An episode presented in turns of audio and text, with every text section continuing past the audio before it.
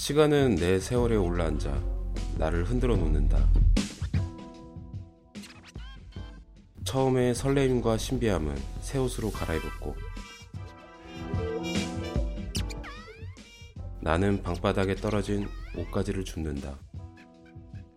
마음은 쓰면 닳는 연필 같은 것일까?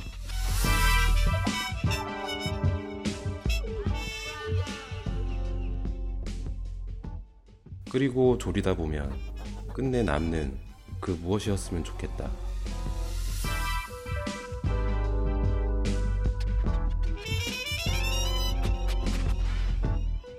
좋아한다는 것.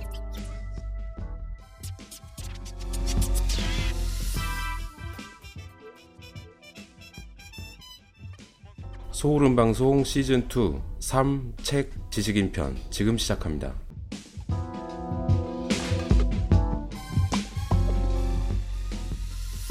안녕하세요. 100회 방송을 위한 그 47번째 방송 소울음 방송의 고피디입니다. 안녕하십니까. 책에게 사랑받는 박 작가입니다. 안녕하세요. 결혼 그거 어렵네 네이버 웹툰 도, 전 작가 생각나무 열매입니다. 네, 안녕하세요. 안녕하세요. 안녕하십니까. 아, 저희 일요일 날 녹음하고 이틀 만에 또 다시 뵙게 됐네요. 네. 저희 가족보다 자주 보는 것 같아요. 난 우리 엄마보다 더 자주 보고 있어요. 네, 어쨌든 오늘은 저희가 이제 사이비 종교에 대해서 방송할 네. 때, 아, 그나- 그나저나 오늘 날씨 가 너무 더워졌어요. 아 그래요? 오늘 시원하지 않았어요? 그렇죠, 오늘 비 시원했죠. 전 좀 더웠습니다. 오늘 사무실이 너무 더워가지고 바빠서 그랬나? 네. 바쁘면 그럴 수 있어요. 네, 오늘 좀 너무 더운데다가 네. 아 일도 많고 그래가지고 너무 힘들었습니다. 열받게 하는 사람도 있고. 네, 그렇죠. 아왜이 오늘 뭐 사이비 종교 하겠지만 네. 이 직장마다 이렇게 사이코들이 많은지. 아 그 정말 사- 사이코 네, 보존의 법칙 있잖아요. 그렇죠. 어디 어디 가 한 명쯤은 사이코가 있다. 어딜 가든지 사이코를 꼭 만나는 것 같아요. 아 네. 너무 힘들어요. 그래서. 어제도 폭발할 뻔한 거 정말 아침부터 참고 꾸역꾸역 일을 하고 마치고 그리고 오늘도 별로 기분이 안 좋았는데 네. 뭐 어쨌든 오늘 좀 재미난 얘기예요, 그죠? 네. 네, 네. 예, 사이비 종교 세계의 사이비 종교에 대해서 다루는데 네. 저희가 그 국내에도 이런 종교들이 있어요, 그죠? 많죠. 예. 너무 많아요. 네, 네. 예, 본연 본연의 그런 종교로 종교로서의 그런 네. 역할을 안 하고 네. 딴짓거리를 하는 종교들이 꽤 있거든요. 네. 예, 근데 그런 종교를 저희가 여기서 방송을 하게 되면 분명 저희가 다음 주부터는 한 명이 안 보일 수도 있으니까 저희가 그 부분을 좀 자제하고 네. 예, 오늘은 이제 국제적으로 가장 그 유명한 일들을 어, 벌였었던 네. 그런 사이비 종교를 한번 소개시켜 드려보도록 하겠습니다. 네. 네. 저희 소울음 방송은 쾌적한 사무 공간과 건물의 가치 증대를 제공하는 건축물 유지 관리 업계의 대표 기업, 주식회사 원중 기업, 그리고 통합 배선 덕트, 배선회로 일체형 LED 등기구 등 전기 기술의 품격 향상, 전기 공사의 품질 향상을 위해 기술 혁신을 주도하는 기업 주식회사 진우 시스템으로부터 후원을 받고 있습니다. 저희 라디오 방송은 소름 돋게 재미나고 다양한 이야기를 담아 매주 업로드되고 있으며 팟캐스트 팟빵을 통해 청취가 가능합니다. 구독하기 눌러서 매주 새로운 이야기 먼저 찾아주시면 감사하겠습니다.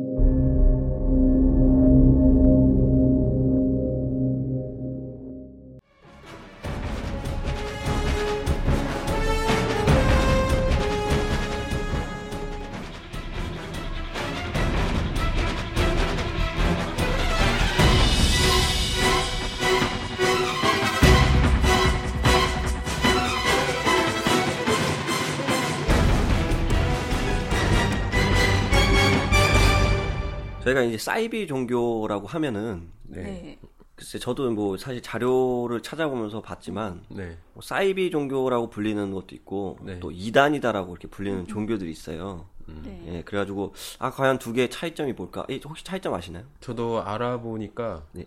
알아보면 알아볼수록 이 종교랑 사이비 종교 이 사이에 네, 어떤 구분하고 있는 그 기준점이 뭔가를 음. 좀 음, 탐구를 해봤는데 현실적으로 보면 좀 불가능한 것 같아요. 음, 그 어떤 거는 사이비고 어떤 거는 종교다라고 명확하게 구분짓는 거는 좀 어, 어려운 부분이 있다. 네, 예. 불가능하지 않을까. 예, 맞습니다. 그 그래가지고 뭐 많은 그 학술계에서도 뭐 이런 거에 대해서 많이 토론도 나누고 뭐 그랬었던 것 같은데 네, 실질적으로 요즘에는 그냥 구분할 때 사이비 종교라고 하면 그냥 종교로서 위장을 하고 네. 그다음에 종교를 빌미 삼아서 뭐 각종 범죄 행위들을 자행하는 그런 집단들을 그냥 사이비 종교라고 이제 분류하는 것이 맞다고 그러더라고요. 네.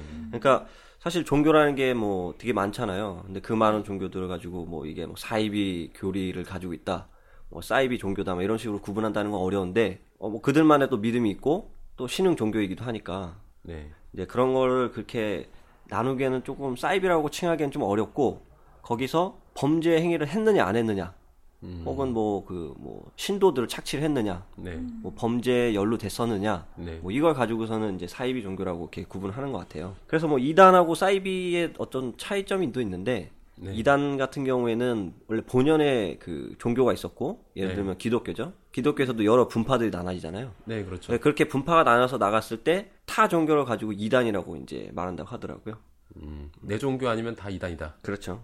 이제 다른 이제 아까 전에 사이비 종교에 해당하진 않고 네. 다른 종교인데 나하고는 다른 종교니까 그냥 이단이다. 예. 네. 그렇게 되는 것 같더라고요. 교리 해석 자체가 이제 다르니까 네. 어, 다른 종교라고 볼 수도 있고 음, 네. 그 종교나 그리고 아니면 사이비 종교 이 구분할 때도 음. 제가 보니까 사이비 종교라면은 네. 다 사이비 종교고 음. 종교면은 그냥 다 종교고 음. 이렇게 생각이 들더라고요. 왜냐면은 어, 사이비 종교라고 어떤 범죄라는 거에 구분을 해볼 때 음. 저희 그 기독교라든가 아니면 불교라든가 이런 어떤 정통 종교를 보면은 그 안에서도 범죄가 많이 이루어지고 있어요. 그렇죠. 이루고 이루어지고 있긴 하죠. 그렇다고 해서 그 기독교는 사입이다, 뭐 불교는 사입이다 이렇게 말하지는 않잖아요. 음. 그런 거를 봤을 때 음. 어, 모든 우리가 사이비 종교라고 하는 것도 종교라는 그 범주에 속해 있고 그 안에서 종교라는 그 어떤 허울, 허울을 겉을 위장을 하고 그 안에서 있는 사람들은 굉장히 안 좋은 것들에 굉장히 많이 치우쳐져 있고 좀 극으로 가는 그런 종교들을 사입이라고 어떻게 보면 좀 애매모호하게 통칭을 하는 것 같아요. 음, 그렇죠. 예. 근데 저는 그냥 개인적으로 제 생각으로는 그 종교는 어쨌든 예수님을 믿거나 부처님을 믿거나 네. 성모 마리아를 믿잖아요. 근데 사이비는 자기가 신이야. 음, 그렇죠. 어, 어, 예. 어. 그게 사이비 종교가 아닐까. 본인이 뭐 생각했어요. 신을 대리한다 음, 음, 음. 아니면 본인이 신이다 이런 식으로 그쵸. 칭한다는 듯이 어. 사실 그것도 어떻게 보면 자기를 또- 믿어라. 음. 예, 종교로 좀 봐줘야 되지 않을까도 싶은데요. 그거를 사이비 종교라고 또 표시하기엔 좀 그렇고. 이게 이게 왜냐면은 지금 네. 저희가 이 시대이니까 그렇지 만약에 부처가 진짜 부처가 살았을 시대 음. 저희가 간다면 이 사람은 자기가 신이라고는 하지- 않았지만 그이 그쵸. 사람이 죽고 나서 그 뒤에 이 사람을 섬기던 사람들이 아 이 사람은 신이다.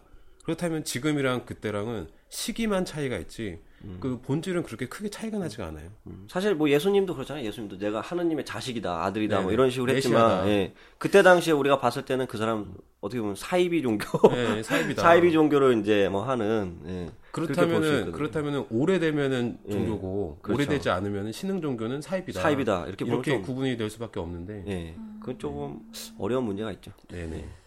그래서 뭐 사이비 종교라고 해서 뭐 새로 생겼다고 해서 뭐 사이비 종교다, 이단이다 뭐 이렇게 하는 게 아니라 네. 그냥 뭐 신흥 종교라고 불리는 게 맞다고 뭐 그렇게 얘기를 하고 있더라고요.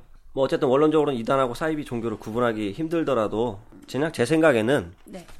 어, 어떤 뭐 각종 범죄 행위를 자행한다든지 네. 네. 또뭐 어떤 물질적인 요구를 많이 하는 집단이라든지 종교의 어떤 탈을 쓰고 네. 그다음에 뭐 그런 거 있잖아. 막 신도들 성폭행한다든지 막 이런 사례도 있고 하니까 네. 그런 종교는 기독교든 불교든 어떤 거를 더 떠나서라도 그런 행동을 하는 집단들은 다 그냥 사이비로 불리는 게 예, 맞을 것 같다라고 사이비라고 하는 단어가 일단은 사회에 생겼으니까 그런 사이비들의 특징이 있더라고요. 음. 특징에 보면은 일단은 어 자기가 메시아야. 자- 메시아가 그 구원자가 신이 지금 현상에 존재해. 그렇죠. 내가 너희들을 구원하겠다. 어, 구원하겠다. 음. 그리고 일단 재산을 다 갖다 바치고 굉장히 무력이 심해요. 음. 어, 너 이렇게 하려면은 뭔가를 내놔야 된다. 음, 그렇죠. 너도 이제 지불을 해야 된다. 재산 다 갖다 바쳐라. 어차피 너는 이제 죽으면은 그 뭐 재산 다 쓰지도 못할 텐데 나한테 네. 바쳐서 우리 종교가 더 강성해지게끔 네. 어, 만들어 달라 도움 달라 대신에 내가 너를 구원해서 뭐 어떤 하느님의 나라에 보내주겠다 네. 아니면 뭐 천당에 보내주겠다 네. 어, 뭐 이런 식으로 꼬드긴다든지 네. 그리고 두 번째 특징은 여자가 항상 꼬여요. 그 그렇죠. 아! 네, 교주 교주는 교주 옆에는. 항상 네. 여자가 한 기본 10명이야. 다 미인이고 그리고 어떤 애- 우리나라에서도 그런 데 있잖아요. 그래서 있어요. 이 신도들 중에서 모든 여성 신도는 다 내 부인이야. 그래 가지고 조그만 어린애들이 그 교주 어떻게 보면 그 뭐 메시아 이 사람한테 여보 남편 이렇게 부르더라고요. 아, 너무 JMS 아니야? JMS. 그랬어요. 옛날에 그것이 하고 싶다 나왔잖아. JMS. 네, 네. 그런 것도 그- 그렇고. 와, 걔네 홍보 동영상 봤는데 네. 거기서 그 JMS가 네. 뭐 골키퍼 10명 세워놓고 골을 넣었다고. 뭐 무슨 뭐나 무슨 지도자인 줄 알았어. 그거 보고. 어, 그래가지고 뭐 20대 1로 축구 게임을 붙어가지고 어? 네. 뭐 20골을 몰아쳐 넣으신 뭐 JMS님 하면서 아 진짜 그거 보고 뭐 이런 사이코가 다 있나 그랬는데 아 JMS 아직 있나요? 아 큰일 났네. 어, 아직 아직 있죠. 아, 큰일 났네. 그리고 세 번째 특징으로는 그 안에서 기적이 이루어져요. 기적을 검증할 수 있- 검증을 못하게 하고 그리고 기적이 있었다. 검증을 안 해 얘네들이 꼭. 예, 검증을 안 해요. 왜냐하면 검증을 하는 것 자체가 신성 모독이다라는 음, 이론을 내세우기 때문에 기, 기적이 있고 그리고 네 번째로는 항상 그 안에서 연예인이라든가 아니면 뭔가 좀 어, 정치적으로 위쪽 좀 높은 뭔가 권위 권위 있는 사람이 한 명씩 있어요. 그리고 그 사람을 내세워 가지고 홍보 수단으로 삼아요. 음. 그럼 만약에 그 종교 안에 어, 뭔가 이상하긴 한데 이 안에 장동건이 있어. 그러면은 어, 야 장동건도 믿는데 이 정도면은 믿을 만한 종교인가 보다. 이렇게 싶기도 하고 만약에 사이언톨로지가 아니야 이거. 사이언톨로지, 탐크루즈인가? 네. 예. 네, 톰탐 크루즈. 지금은 이제 거기서 나오기는 했지만 그래도 음. 한때 탐 크루즈라든가 여러 유명 연예인들이 있을 때, 어 사람들 이거 어 이 정도면 믿을만한가 보다. 음. 공신력 있는 사람이 믿으니까 어, 네. 그렇게 사이비는 아닌 것 같다 이런 식으로 받아들일 수도 있다. 예. 또 연예뿐만 아니라 그 정치적으로 뭐 권위적으로 봤을 때 뭐 국방부 장관이 있어 아니면 대통령이 이걸 믿고 있어 그러면 어 대통령도 믿는데 어, 아, 믿을만한 종교네 그냥 기존에 있던 좀 꼼꼼하게 따져봐야 되는 것들을 그냥 뛰어넘고서 그냥 믿어버리는 거예요 음. 뭔가 권위의식 때문에 예.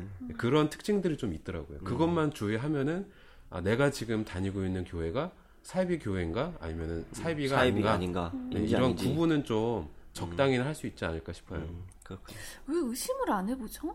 이런 사이비 종교에 빠지는 사람들을 보면은 두 부류인 것 같아요. 두 부류. 한 부류는 이런 종교 집단을 이용하려고 하는 사람들. 뭐 정치적이든 아니면 자기 어떤 이익을 이, 위해. 이익을 위해서 이런 집단에 일부러 가서 이제 참여를 하는 거예요. 예를 들면 뭐 내가 어떤 장사를 하는데 주변에 이 종교를 믿는 사람들이 굉장히 많아요. 그럼 내가 그 집단에 가야지 그 사람들이 나한테 와서 팔아줄 거 아니에요. 음. 식을뭐 팔아주던 뭐 뭘 팔아주던 할 거 아니에요. 그에 뭐 다른 것들 뭐 많이 있겠죠. 뭐 정치적 수단이라든지 뭐 이런 것들. 그래서 그걸 이용하고자 하는 사람들도 있는 것 같고 그리고 반면에 완전히 절박한 사람들. 자기는 더 이상 갈 데가 없는 거야. 나는 사회에서 완전 버림받고 뭐 자기는 뭐랄까 그 그 좀 힘든 상황에 직면해 있는 사람들. 네네. 그래가지고 이거를 정말 지푸라기라도 잡고 예, 싶은 그런 사람들 마음으로. 그런 사람들인데 그런 사람들이 이런 종교에 한번 딱 가는 가서 가니까 이 사람들 너무 잘해주는 거야. 왔더니 뭐 밥도 해주고 뭐도 해주고 뭐 해주고 막 되게 막 어, 다독여주고 너 힘들지 막 하면서 우리- 우리가 뭐 너 취업도 시켜줄게 뭐 이런 식으로 끄집 끄집어낸단 말이죠. 그러다 보니까 거기에 아예 맹신하게 되는 거죠. 근데 이런 사례가 실제 호주에도 있었어요. 예전에 호주에서도 특정 종교가 있어요. 어떤 종교가 있는데 제가 어- 언급은 안할 텐데 그 종교 같은 경우에는 그 매일같이 공항에 나가 있어요. 그 종교인들이 공항에 딱 가가지고 있으면은 좀 어리버리한 한국인들이 오잖아요. 그럼 걔네를 데리고서는 자기네 교회로 데리고 가요. 그래가지고 야 너 집도 없잖아 재워줄게 여기서 자. 그리고 아, 너밥 밥도 못 먹지 밥 먹어 여기서 밥 먹어 영어도 가르쳐 줄게 하면서 어, 갔다 오신 거 아니에요? 아니요 저는 저는 안 가는데 왜 이렇게 잘 알아? 왜냐면 이게 예전에 호주 초창기 이민자들이 많았던 그 시절에 우리 종교 뭐야? 아, 저 종교 없습니다. 아, 당황스럽네요. 땀 날라 그래요, 지금. 예, 그래가지고 그 사람들을 그렇게 막 자기네 그 교회 장소로 모이게끔 해가지고 그 캠프. 사람들, 예, 캠프 같이 형성해가지고 그 사람들 막 영어도 가르쳐주고 그 다음에 먹고 자고 이런 것들 다 해결해주고 그 다음에 거기서 뭐 심지어는 뭐 차 살 때도 뭐 옆에서 도와주는 거야. 뭐 차 사거나 뭐 하고 일자리 구할 때도 야 얘 우리 얘 좀 데려다 써 하면서 또 데려다 주고 그래가지고 처음에 호주 초창기 이민자들이 그 종교를 되게 많이 믿었었어요. 근데 지금 완전 깨졌죠. 네, 그런 식으로 해가지고 그렇게 좀 어렵거나 힘든 사람들 꼬드겨가지고 자기네 종교인으로서 만드는 것들이 꽤 있더라고요. 저도 처음에는 어, 여기 종교에 대해서 공부를 하기 좀 전에 그 사이비 종교를 왜 믿지 굉장히 이해가 안 갔어요. 그리고 종교라는 것도 뭐 기독교나 불교 같은 것도 이제 믿는 사람들도 그 사람들도 전혀 이해가 안 갔어요. 그래서 좀 객관적으로 생각해 보건데 종교라는 걸 믿기 위해서는 그 사람들한테 기본적으로 필요한 것 하나가 그 의지력이었어요. 의지력이 의지력이 부족할 것.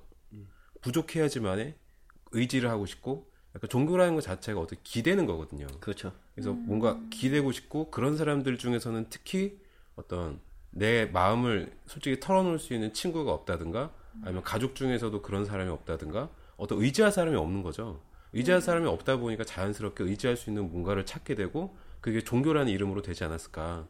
이런 마음이 약한 이런 사람이지 않았을까라고 생각을 했는데 조금 더 공부를 해보니까 그것만 그것뿐만 있는 거 아닌 것 같아요. 사이비 종교에도 어, 구성원들을 보면은 다 이제 학력이 낮다거나 그런 사람들만 있는 게 아니에요. 공부도 굉장히 많이 하셨고 학자라든가 여러 가지 경험을 많이 한 분들도 굉장히 많은데 그분들을 보면은 어, 이 사람이 굉장히 절박할 때 굉장히 혹하는 말을 해주는 거예요. 예를 들면 그 알아도 빠져나올 수 없는 그런 것들. 예를 들어서 암 환자예요. 뭐 가난 말기야. 그래가지고 조금 있으면 막 죽을 것 같은 거예요. 그럴 때 사이비교에 인원이 가가지고 이거 한번 믿어봐. 너 어차피 죽을 거잖아. 어차피 죽으니까 믿어봤자 손해 되는 거 없잖아. 그러니까 한번 믿어봐. 여기 믿으면은 암 환자 치료 굉장히 잘 돼. 너도 치료될 거야. 이렇게 하면 그 지푸라기를 잡는 심정으로 믿게 되고 만약에 뭐 대학이라든가 대학 진학에 실패했고 대학 진학이 이 세상의 모든 어 자기한테는 이제 모든 목적이었어요. 근데 만약에 실패했다면 굉장히 무기력증을 느끼고 뭔가 자괴감에 빠질 거 아니에요. 거기서 이제 다시 또 슬그머니 접근을 하는 거죠. 야, 너 어, 요즘에 청소년 어, 자살 많다더라. 또 대학 간다고 해서 자살하지 말고 어차피 어, 너 좀 실패한 인생 아니야. 그러니까 이거 한번 믿어봐. 손해 될 거 없어. 여기 한번 믿어보고 나서 잘 되면 좋은 거고 아니면은 나가도 돼. 이런 식으로 접근을 하는 거죠. 사업이 실패했다. 그 사람들한테도 그런 비슷하게 접근을 하면은 굉장히 절박하고 거의 왜 절벽 끝에 이제 다다른 사람들한테 구원의 손길을 내미는 척 하면서 이제 그쪽으로 끌어들이는 거죠. 그렇게 해서 빠져들게 된다고 하더라고요. 음, 그렇군요. 네. 여러 가지 장치들이 있는 것 같아요. 어쨌든 저희가 오늘 이 세계의 사이비 종교를 오늘 이제 네. 각자 하나씩 예, 네. 얘기를 하기로 했잖아요. 그래가지고 저는 아주 유명한 일본의 오음 진리교에 대해서 이제 전 조사를 해왔는데 네. 박 작가님 뭐죠? 저는 음, 어떤 교라기보다는 화물 신앙, 신앙에 대해서. 신앙에 대해서. 네네. 음, 그렇군요. 그러면 열매 작가님은 저는 인민사원. 인민사원. 네네. 인민사원. 짐 존슨이라는 아, 그 예. 교주가 있거든요. 음, 이 사람 같은 경우에는 맨 마지막에는 다 같이 집단으로 다른 곳으로 이주를 해서 음, 집단 자살을 한 사건이에요. 아, 음. 네네. 그러면 뭐 순서는 이렇게 하죠. 그냥 오음 진리교를 제가 먼저 하고 네. 얘기를 하고 그 다음에 열매 작가님이 네. 다음으로 소개를 좀 부탁드리겠고요. 그리고 이제 박 작가님 마지막으로 해서 정리하면 되겠네요. 그렇게 해서. 네. 어, 오늘 방송 굉장히 재밌을 것 같아요. 오늘 투잡스잖아요, 이거. 네. 투잡스가 짱이야. 짱이 아니야. 네. 저번에도 저희 투잡스 세계 불 7대 불가사의 네. 아직도 1등이에요. 와, 폭발적인 인기를 끌고 있어요. 깨기가 힘들 것 같다네. 사실 오늘 이제 저희가 이제 사실 투잡스가 이제 연합 방송이 됐어요, 그죠? 네, 단독 네. 방송이랑 연합 방송이 돼가지고 네. 어, 더 재밌게 잘 꾸며지고 있는 것 같아요, 투잡스가. 그렇습니다. 제, 오늘 그러면 제가 이제, 저는 오음진리교에 대해서 얘기를 할 텐데요. 이 오음진리교 많이 들어보셨죠? 우리 어렸을 때 네. 뉴스에서 많이 봤을 거예요. 그죠? 네. 일본에서 그 무슨 독가스 살포를 그 지하철에서 네. 살포해가지고 많은 사람들이 인명 피해를 입혔었던 그런 사건이었죠. 네. 네, 아마 어, 한- 스케일이 달라. 그렇죠. 많은 분들이 이 오음진리교에 대해서 아실 거라고 좀 생각합니다. 저랑 연배가 비슷하신 분들은요. 어, 이 오음진리교 교주는 아사하라 쇼코라는 사람이 80, 1984년에 설립한 일본의 종교단체거든요. 네. 예, 이 사람이 32살에 최고의 진리를 추구한다는 뜻을 가진 오음 진리교를 창시하고 이 세속화되고 정형화된 종교를 타파하고 영혼을 구제한다는 그 명목하에 표, 포교 활동을 전개했다고 합니다. 근데 이 당시 아무래도 그 80년대 당시에는 아무래도 일본이 획일화된 사회, 우리나라도 그랬겠지만 일본도 굉장히 획일화된 사회였거든요. 네. 그래가지고 이 젊은 층들이 성공에 대한 뭐 그런 것 때문에 뭐 성적이라든지 또는 직장 내에서 어떤 실적이라든지 이런 이런 것만 중시하는 사회로 이제 가다 보니까 이런 사회적 분위기가 되게 답답했었던 거예요. 지금 저희 나라 현실과 비슷한. 그렇죠. 근데 이런 이런 젊은층 세대들이 바로 이 종교에 빠지기 시작하면서 아주 유명해졌습니다. 이 종교가 이 오음질교는 이제 불교하고 그다음에 요가, 그다음에 뭐 종말론적인 그런 기독교적 철학들 뭐 이런 것들을 그 합쳐가지고 교리로서 내세우고서는 어, 있었던 종교였는데 어, 이 종교가 일본에서 이게 허가가 됐어요. 그래가지고 뭐 각 지부에다가 예, 이게 법적인 예? 법적으로 허가가 된 종교 단체예요. 얘네 당연히 종교 활동하려면 좀 허가를 받아야 되잖아요. 네. 네. 얘네도 분명히 그 당시에도 굉장히 그 깐깐하게 이런 절차들을 밟았을 텐데 뭐 허가가 될 정도였으면은 일본 내에서도 뭐 인정을 했었다는 얘기잖아요. 불법적인 명목이 없었다라는 거에 대해서 그러니까 음. 처음에는 괜찮은 종교였을지도 모르겠네요. 그럴 수 는 없을 것 같고요. 왜냐면 허가를 받았으니까. 허가를 받았을 때까지만 해도 어쨌든 불법적인 건안 음. 했을 거 아니에요. 이게 처음에는 요가를 위한 어떤 수양소, 우리 요가하면 정신 수양한다고 아, 하잖아요. 수양소. 예. 예, 약간 요가하면서? 자신의 어떤 뭐 정신 같은 거를 수양하고 음. 그러한 걸로 먼저 단체를 해가지고 이렇게 종교 법인으로까지 거듭 거듭난 것 같은데 뭐 어쨌든 이 일본 정부 일본에서 이제 허가 네. 받으면서부터 각 지부에다가 종교적인 법인 그런 것들 센터 이런 것들 그다음에 도장 이런 것들 설치해 설치하기 시작했는데 이게 웃긴 거는 그 러시아나 스리랑카 등의 해외에도 지부가 이제 퍼졌다고 해요. 근데 뭐 스리랑카는 좀 이해할 만 하잖아요. 네. 근데 러시아가 이런 일본의 종교를 받아왔다 이러면 되게 믿기지 어려울 텐데 러시아가 이때 당시에 이제 그 공산주의 체제를 버리고 네. 자유스러운 그런 분위기가 이제 형성이 되다 보니까 젊은 층들이 굉장히 그 어떤 어떤 생각에 그런 걸 가졌대요. 갑작스러운 변화가 있으니까 자신들이 무얼 해서 먹고 살아야 되나 막 이런 거에 대한 불안감. 예, 그렇죠. 그런 불안감 같은 게 많았었나 봐요. 그러면서부터 이 종교가 들어오니까 이 종교에서 내세우는 교리에 이제 빠져들게 된 거죠. 그런 것도 있고 음. 다른 쪽으로 또 해석을 해보면은 이 오음진리교가 맨 처음에 태생이 요가였어요. 네, 그렇죠. 요가. 예. 그래가지고 오음진리교에서 그 교리뿐만 아니라 음. 안에서 그 요가 수행도 같이 한다고 하더라고요. 네네. 그래서 외국인들 입장에서 보면은 어, 이 사람들은 그냥 가만히 기도나 하고 있고 그런 게 아니라 좀그 평온하게 또 평화스럽게 안에서 요가를 하는 거예요. 그래서 어 저 종교도 어 괜찮겠다 하고 하고 거기에 입단해가지고 뭐 요가도 하고 그리고 교리도 그 좀 듣고 이렇게 시작이 된 게 아닌가 싶어요. 아마 요가로 시작했을 때가 신자들 모이가 좀 모으기가 그 괜찮아요. 굉장히 수월하지 좀 수월했을 않았을까? 것 같아요. 어 저거 하면 어, 그냥 운동하는 건데? 예, 운동하는 건데 이러면서 이제 모아가지고 점점 자기가 이제 어떤 네. 메시아로서 거듭나기 시작한 거죠. 네, 이 아사라가. 종교에 가장 빠지기 쉬운 그 유형 중에서 남성보다는 여성이 더 음, 강하다고 하더라고요. 더 종교에 빠지고 싶- 빠지기 쉽다. 집착하기 쉽고 그리고 요가를 그 원하는 사람들보다 중에서는 대부분 또 이제 다 남성보다는 여성들이 더. 많았겠죠. 남성들은 좀더 격렬하고 음, 네. 농구라든가 이런 스포츠를 좋아하는데 여성들은 약간 정적인 그런 요가를 더 좋아하다 보니까 그렇죠. 그리고 아이를 키우면서 뭐 몸매를 뭐 신경 써고 싶은 사람들이 요가도 많이 하잖아요. 그러다 보니까 훨씬 더 접근하기가 수월하지 않았을까. 음, 그렇죠. 어, 그래서 이 러시아나 스리랑카 등으로 이렇게 이 종교가 퍼지면서부터 한 만 명 정도의 신자가 존재했었다고 해요. 이 오음 진리교가. 그러다 보니까 이런 사실 조직이 커질수록 자금 등이 좀 필요할 텐데 이 자금들은 주로 이제 신도들의 기부를 통해서 얻어졌지만 그 이외에도 어, 신도들한테 노동력을 착취해가지고 이 조립 PC를 만들어가지고 판매하는 뭐 그런 식으로도 또 어, 수익 활동을 벌였다고 합니다. 뭐 이외에도 뭐 라면이나 돈가스 뭐 이런 식당 체인점도 운영을 하기도 했었다고 하고요. 아사하라 쇼코는 자칭 일본에서 유일한 최종 해탈자라고 칭하면서 뭐 신과 죽은 자의 목소리를 들을 수 있다고 설파하고 다녔다고 합니다. 그는 한 1995년 11월에 핵 생물 화학전으로 인류가 종말을 맞게 되지만 오음진리교 신자들은 어, 성가하게 최후 결전에서 승리해서 천년 왕국을 누리게 될 것이라고 주장을 했다고 합니다. 그때 당시에. 그리고 그는 천년 왕국의 왕이 바로 자기가 될 것이라고 예, 신도들한테 얘기를 했다고 합니다. 네. 역시나 이 사이비 종교처럼 오음진리교의 아사하라도 여자 관계가 매우 복잡했는데 혼인 관계인 아 너무 싫어. 너무 싫어 진짜.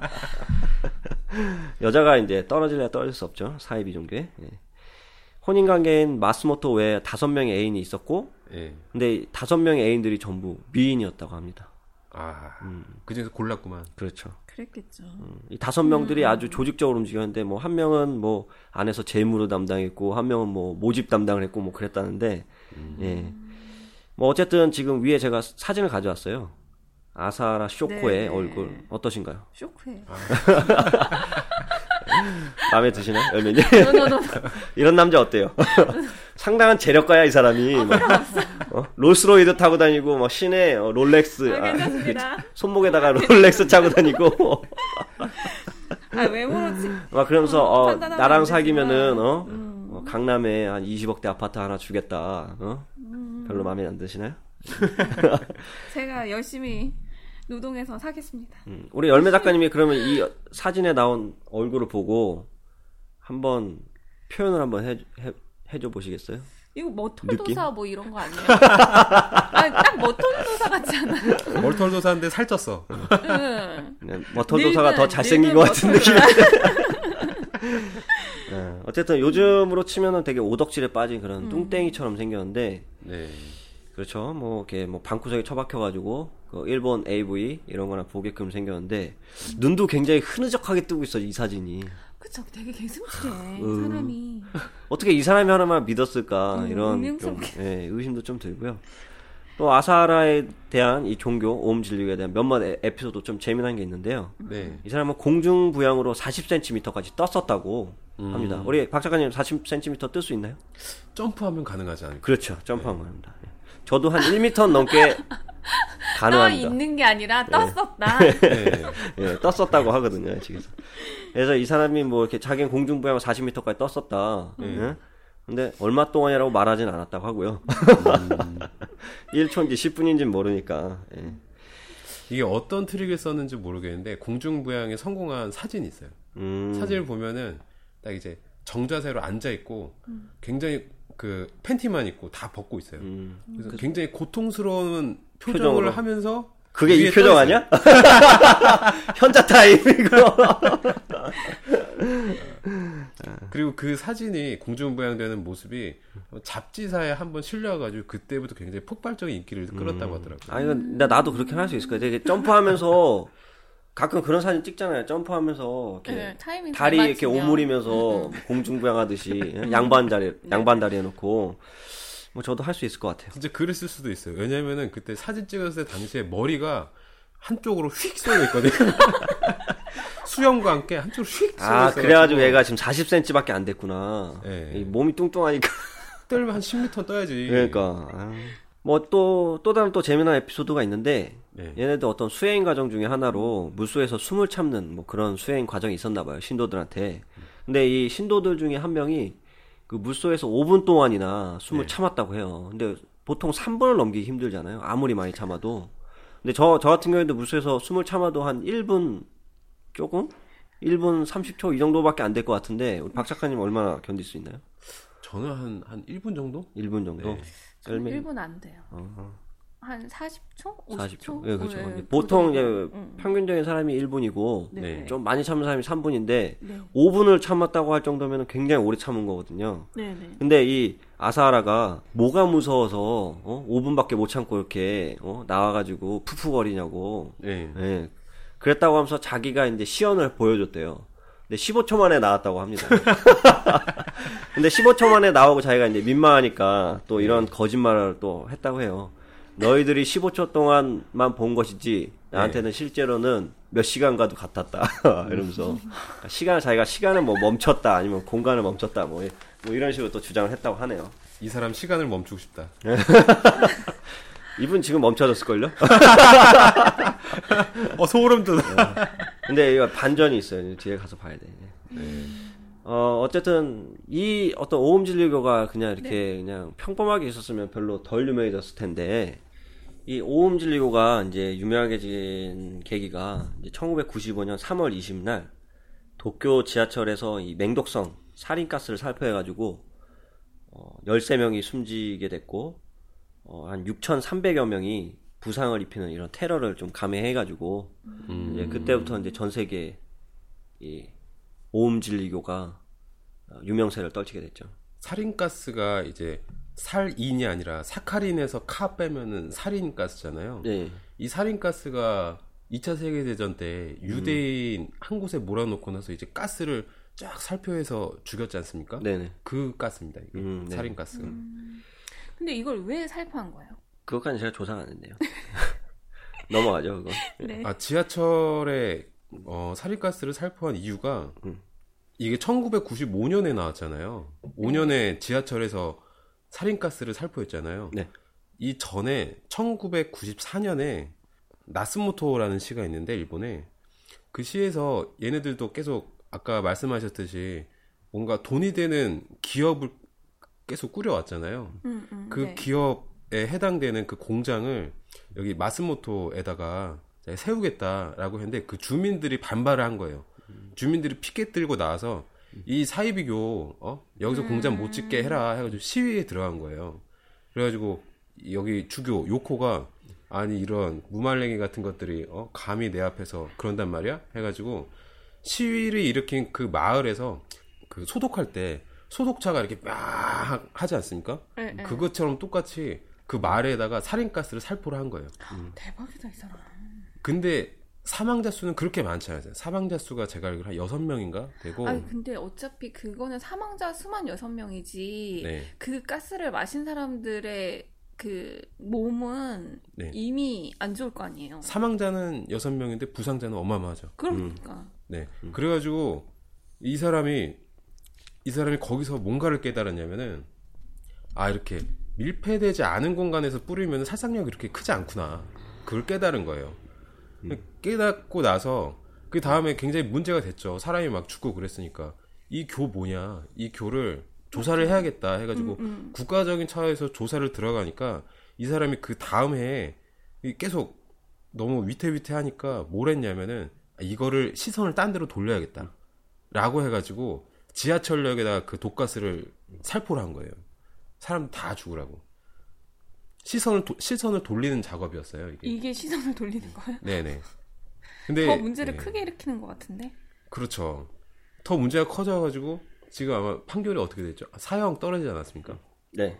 아사하라가 사실 이 종교로 제가 이제 그 말씀은 이제 다 안 드렸지만 아사하라가 이런 테러를 하기 위해 가지고 자기네 신도들을 이렇게 훈련도 시키고 그랬대요. 그 집 안에서 또 뭐 무기 같은 거 제작하는 것도 했었고 어떤 뭐 테러를 위해서 좀 준비를 좀 많이 했었던 것 같더라고요. 이 아사라 요코가 그 범죄행위가 굉장히 많았어요. 이것뿐만 아니라 그 1985년에 이게 나오지 않았습니까? 음. 1984년인가요? 나오고 나서 한, 한 5년 정도, 4년 정도인가? 지나고 나니까 이 밑에 신도들이 믿는 사람도 있는데 그 중간에 약간 그 저항 심리가 있는 사람도 있잖아요. 생각해보니까 이게 뭔가 이상한 거예요. 음, 그러니까 가서 뭐 따졌든지 아니면 나 여기서 탈퇴하겠다라고 했던지 이렇게 반항을 하니까 여기서 얘네들이 가둬놓고서 죽인 다음에 그 시체를 불태워가지고 거기 안에 교 안에 호수가 있대요. 호수에다가 뿌린 거예요. 물고기 밥으로. 근데 이 가족이 얘가 안 돌아오니까 어, 무슨 일이 있나? 해가지고 찾아보니까 사라진 거예요. 그리고 얘가 오음진리교의 신도인 걸 알고 있어. 그리고 거기서 굉장히 오랫동안 장기 체류한 걸 알고 있어요. 근데 물어보니까 자기들은 모른대. 그래가지고 변호사를 선임을 했어요. 변호사를 선임을 했는데 변호사가 또 이제 쥐잡듯이 막 얘네들한테 뭐 내놔라 뭐 내놔라 법정 요청을 하니까 얘들은 또 그 요코는 또 이걸 이걸 건네주기가 싫은 거예요. 그래가지고 이 변호사 집에 들어가서 변호사와. 변호사 부인 그리고 그때 당시 한 살인가 태아까지 다 죽입니다. 근데 그때 당시에 증거들이 굉장히 많았어요. 그때 소리가 굉장히 많이 들렸다더라. 그리고 범죄 현장에 그 오음 질리고 배지가 또 떨어져 있었어요. 그렇지만 이 어, 거기서는 증거가 없다라고 이게 판명이 돼가지고 처벌은 받지 않았다고 돼. 합니다. 이 사실 사람은 그때- 처음부터 나쁜 사람일 수도 있겠네요, 진짜. 그때 만약에 그렇게 처벌을 받았더라면 이 네. 뒤에 이제 도쿄 지하철에 맹독성 가스가 살포된 일이 없었을 텐데 그러니까. 예, 처벌이 제대로 이루어지지 않으니까 이제 후속적인 그런 문제들이 발생을 그렇죠. 하게 됐네요. 뭐 어쨌든 이 1995년에 발생된 도쿄 살인가스 살포 사건 때문에 같은 해에 타임지 표지 인물로 예, 등장을 했다고 합니다. 아사하라가 그 일본인 중에서 타임지 표지로 선정을 했던 사람이 바로 그 일왕 히로히토 일왕이었는데 이 히로히토 일왕 등장 후에 약 24년 만에 예. 이렇게 일본인이 일본인이 타임지 표지 인물이 되었다고 합니다. 음. 그리고 2014년 4월에는 타임지 표지 모델로 아베 총리가 또 등장을 했거든요. 네. 타임지에 실리는 일본인들은 별로 안 좋네. 예, 대부분 어떤 문제를 가진 애들이다. 예. 그러니까. 뭐 전쟁이나 뭐 테러를 자행하거나 뭐 어쨌든 그 어떤 성노예 뭐 이런 거에 강제 연행에 대한 증거가 없다고 막 주장을 한다는 등 뭐 야스쿠니 신사를 참배한다는 뭐 이런 이런 사람들이 등장하는 걸 봐서는 다음번 타임, 타임지 모델로 일본인이 등장한다면 이 비슷한 인물이지 않을까 또 그렇겠죠. 네. 등장 안 했으면 좋겠네요. 예, 이렇게 살짝 예상을 해봅니다. 혹시 타임즈에 한국인도 있나요? 있죠. 이제 박근혜 한번 올라왔죠. 그렇죠. 아, 네, 잘못 우리도 얘기했네. 할 말이 그냥 VIP라고 할 걸. 편집해야 되나? 뭐 어쨌든 저희는 그렇게 나쁜 사람으로서 올라가지는 않았던 것 같아요. 네, 일본 같은 경우에는 아주 국제적으로 엄청난 이슈, 많지. 그러니까 나쁜 이슈를 몰아왔던 사람들만 올라가는 것 같아요. 다음번에 이 타임즈에 일본인 얼굴이 들어온다면 3차 세계대전이지 않을까. 아, 무서워. 예. 그렇습니다. 어 말이 씨가 될 것 같아요. 조심해야죠. 뭐 김정은도 올라왔었다는데 뭐. 이민 가야겠다. 네, 아까 우리 박 작가님이 설명해 주신 것처럼 이 네네. 오음진리교는 어, 뭐 1989년에 이 변호사 일가족 살해 사건, 그다음에 1994년에 마스모토시에서 마스모토 살인 사건, 살인 사건입니다. 살인, 살인, 살인 가스 사건 네. 등의 어떤 극악무도한 범죄행위를 저지르면서 아주 악명 높은 종교 단체로 현재까지 알려지고 있습니다. 어, 1995년 5월 16일에 이 아사라는 당연히 체포가 됐겠죠. 이렇게 체포가 됐고요. 돼야죠. 예, 그리고 뭐 한 판결이 한 십몇 년 동안 이제 미뤄지다가 이제 판결이 선고돼서 어, 사형을 당한 걸로 나오고 있습니다. 이 오음진리교는 2000년 2월 4일에 알레프로라는 이름으로 바꾸고 재편성을 했다 하고요. 2002년 1월 조휴 후미히로가 종교단체 대표로 취임을 했다고 합니다. 음. 그러니까 아직까지 이 오음진리교는 존속 중이고요. 일본 내에서도 신자들이 아직도 꽤 있다고 합니다. 네. 왜 믿을까요? 이런 일들이 이렇게 자행이 됐는데 먹고 사는 게 해결이 되기 때문일까요? 뭐 요가하러 왔겠죠. 살 빼러 갔어. 얘네. 얘네들 이제 보통 이제 어떤 헬스장도 여름에 되면 막그 많아지잖아. 회원수가. 네네네. 아마 얘네도 여름에 좀 많아지지 않을까. 아니 얘네는 일단 교주가 네. 잡혔고 네. 진짜 이 문제가 되게 많은 애들이잖아요. 네. 그 딱 봐도 문제가 있는 종교인 걸 아는데 이게 유지가 된다는 게 더 신기한데요. 그렇죠. 이제 국내에서도 그 있잖아. S교. 음. 신어교. 신어교. 이게 문제가 많은데 아직까지 존속하고 있잖아요. S인데 뭐지? 성모? 아닌데? 신? 신라면? S 뭐 종교인데 아 제 생각이 안 나네. 그죠? 모든 종교가 다 그렇듯이 그 안에 있는 신자들은 자기 종교가 사입이라고 절대 인식을 하지 않아요. 근데 얘는 정말 그 사회적인 사건들이 막 빵빵 터졌잖아요. 종교라는 것은 어떻게 보면 국가보다 더 한 차원 높다 그거를 안 믿는 건가? 높기 때문에 자기들이 했다는 걸 또 정당하게 받아들일 수도 있어요. 자기는. 왜냐면 우리한테 우리가 얘기한 걸 안 들어줘서 우리가 이렇게 테러를 한 거다. 만약 들어줬으면 우리가 안 그랬겠지. 뭐 이런 식으로. 네. 이런 식으로 안 우리가. 어, 우리 영향력을 이제 넓혀 나가고 있다. 뭐 이런 식으로 음. 만들어갈 수도 있는 거죠. 핑계 없는 무덤 없다고 핑계라는 건뭐 그렇죠. 얼마든지 만들 수 있으니까. 뭐 40cm 나른다는데 뭐. 네, 어쨌든 다음 넘어가죠. 옴진리교는 이거, 이걸로 해서 네. 간단하게나마 소개 잠깐 시켜드렸습니다. 뭐 다음은 우리 네. 짐 존스. 짐 존스. 음. 아, 이 사람은 처음부터 나쁜 사람은 아니었어요. 진짜 그 마인드가 괜찮았던 사람? 음, 청년이었어요. 그러니까 이 사람이 1931년 5월 13일에 미국 인디아, 인디애나 주에서 태어난 짐 존스는 본명은 제임스 워런 존스였어요. 젊은 시절에 사회주의, 공산주의에 심취해 있었어요. 그 당시에 한 감리교 청년부 담당 전도사였을 때 교회 방침 중에서 흑인 신도는 받아들이질 않는 거예요. 요때 음. 당시에는 백일 우월주의였잖아요. 음. 그래서 그거에 반발해서 이 사람이 교회를 나와요. 감리교를 음. 나와서 본인이 이제 설교하면서 목회 활동을 시작하는 거죠. 아니 그때 당시에 그 교회에 백인이 있다. 그러면 음, 음. 그 안에 흑인이 흑인은 절대 받아들일 수 없는 그쵸? 그런 흑인은 사회. 못 들어오는 교회인 거예요. 네, 그렇죠. 그거에 반발했고 어떻게 이 사- 보면 교회도 참 되게 이기적이죠. 모순이야 모순 얘네도 네. 맞아요. 평화 뭐 평등 이런 거 추구한다고 무슨 흑인을 뭐 추방한다니 말이 안 되잖아요. 근데 이때는 또 백인 우월주의라서 어쩔 수 없는 그런 시대상도 있었고요. 그래서 이 사람이 그 말했던 건 인종 통합, 인종 차별 반대했고 사회의 정의를 구현하고 평등, 자유, 빈민 규- 구제. 그래서 사회 봉사 활동도 되게 많이 한 사람이에요. 음. 초반에는. 그래서 1956년 6월 26세 인디애나 폴, 인디애나 폴리스의 예배당에서 설교를 하면서 목회 활동을 시작했어요. 그는 인종차별을 반대하며 인종통합, 사회정의, 자유, 평등, 빈민구제를 주장하며 일부 신도들과 함께 해방의 날개라는 단체를 조직합니다. 아, 씨, 무슨 스타크래프트야. 자유의 날개 지금. 네.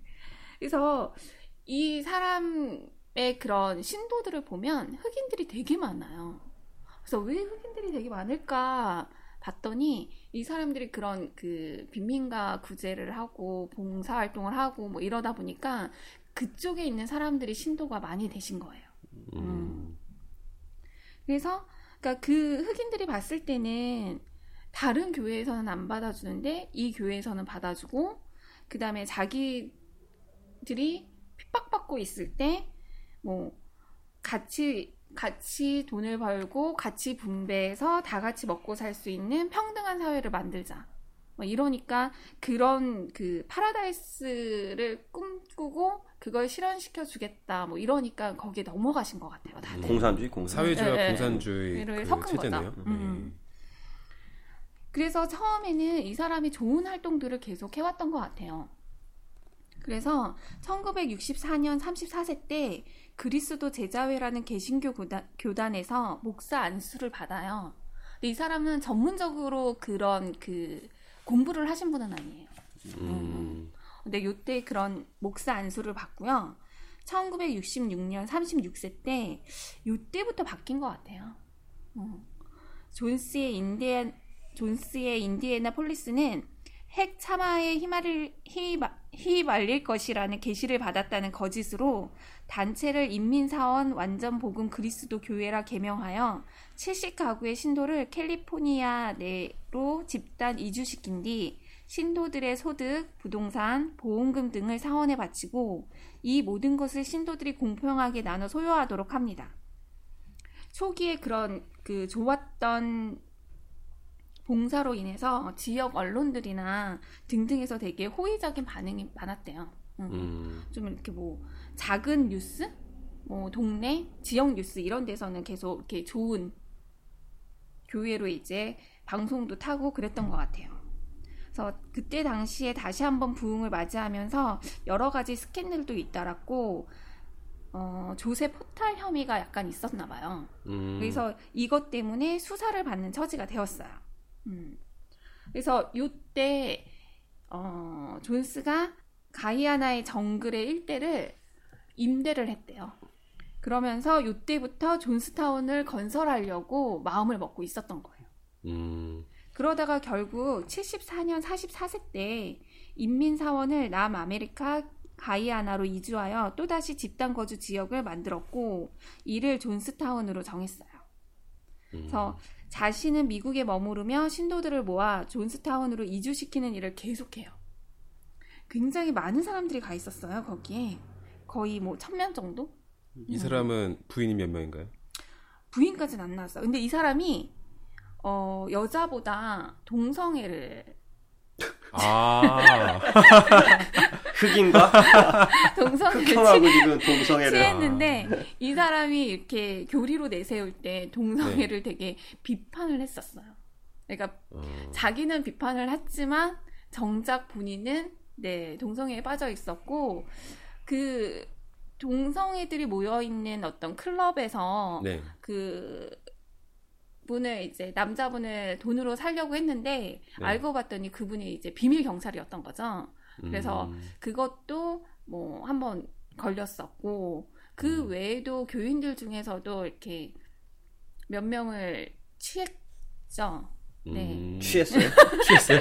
어떻게 취했지? 이, 마셨나? 이 사람이 동성애인 것도 이해를 하고 동성애인데도 불구하고 그 외적으로는 그 비판을 했다는 것도 다 이해를 하는데 음. 어, 이 사람이 그 여자가 없다는 거 이해가 안 돼가지고 했었는데 동생이라는 걸 아니까 어, 네네. 이제 이해가 가네요.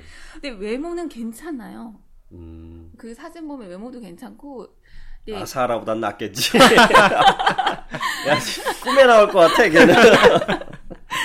그리고 굉장히 그 자체적인 카리스마가 되게 강하대요. 음. 아, 그래서 77년 46세 때 미국 언론들에 의해서 존스의 기적 치료가 이제 사기다. 뭐 음, 이렇게 앉아 있는 사람, 걷지 못하는 사람을 걷게 하고 막 예. 이런 것들을 자기가 했다. 그랬는데 음. 그게 이제 다 사기고 폭행, 변태, 성행각 등이 보도되면서 존스 자신도 어쩔 수 없이 가이아나로 이주를 해요. 여기도 마찬가지로 기적이 기적이 네네네, 일어나네요. 기적이. 네, 기적 치료. 이게 뭐 기적과 사기랑 변태적인 거는 이제 다 들어갈 것 같아요. 음, 그래서 초기 가이아나 이주 신도가 50명이었지만 이때는 수백 명의 신도가 밀집해 있던 규모를 갖춘 마을이 되어 있었고요. 가이 그 이 사람이 간 이후에도 계속 들어왔던 것 같아요. 음, 그래서 맨 마지막에는 거진 1000명 정도 음, 살고 있었고요. 가이아나의 열대우림의 환경에서 11시간 이상의 고된 강제 노동과 불충분한 배식 등으로 교인들의 불만은 점점 커졌고요. 이 사람은 신도들이 탈출하는 것을 막기 위해서 무장 경, 경비를 두고 감시를 하면서 자꾸 내외부를 를그 소식을 단절하게 만들었어요. 그러면서 그 이주하고 있는 사람들 말고 이주 밖에 있는 가족들이 이 사실에 대해서 자꾸 얘기가 나왔던 거예요. 그러면서 음, 점점 이 부분들이 붉어졌고 그러다 보니까 이거에 대해서 확인을 해봐야겠다. 네. 미국 내에서 확인을 해봐야겠다 이런 말이 계속 나와서 미 하원 의원 레오 라이언은 조사에 착수하게 됐어요. 음, 그래서 이분하고 그 다음에 몇몇 그 MBC 방송국 직원, 그 네. 다음에 일부 교인들의 가족들이 함께 방문을 해요. 그때가 음. 78년 78년이었고 이 사람이 47세. 음, 다 같이 갔을 때, 어, 다들 그런 거 있잖아요. 북한도 보면 되게 살기 좋게 보이잖아요. 방송에서는. 그러니까 이들도 갔을 때 겉으로는 되게 평안하고 활기 좋고 정말 파라다이스인 것처럼 다들 그렇게 있었어요. 그러다가 이분들이 그, 아, 음, 좋은 인상을 받고 돌아오려고 할 때, 네. 그 방송국 직원 직원들한테 이렇게 쪽지를 남겼대요. 음, 음, 실제 거기에 있던 교인들이. 나 좀 탈출시켜 달라. 네, 네. 네. 실제로 보이는 게 다가 아니다.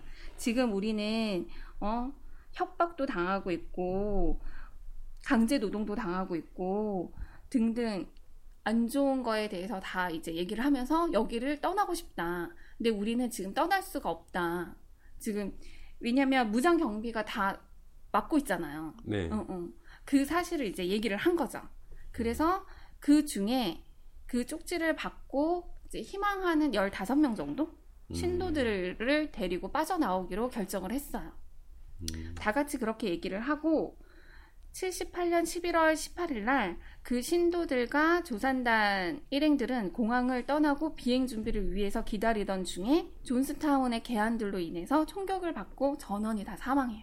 음, 그러니까 이 사람들이 나가고 나면 다 박혀지잖아요. 신도 네. 15명이 나가는 거니까. 네. 그래서 그것 때문에 이 사람들이 다 죽여요. 아, 그래도 진짜 개념 없다. 응, 응. 아니, 그 밝혀진다고 해도 아, 억류하거나 그러면 되지 그 기관총으로 다 이제 쏴 죽인다는 것 자체가 진짜 개념이 없네요. 이 사람은 혼자 죽기가 싫었던 것 같아. 그 의원 일행이 죽었고 이로 인해서 우리도 다 죽을 거다. 어차피 음. 죽을 거니까 우리는 미리 정당하게 죽자. 뭐 이런 음. 식으로 설득을 하는 거예요. 그래서 같이 죽자. 네네네 같이 죽자. 그래서 청산가리와 바륨을 탄 쿨에이드 음료를 마시고 집단 음독 자살을 시도하게 해요. 여기서는 모두 다 자신들이 원해서 마셨다고 나와 있어요. 총 912명의 신도들이 다 그 음료수를 마신 거죠. 마시고 집단 자살을 하고 본인도 권총으로 자살을 했다고 얘기해요.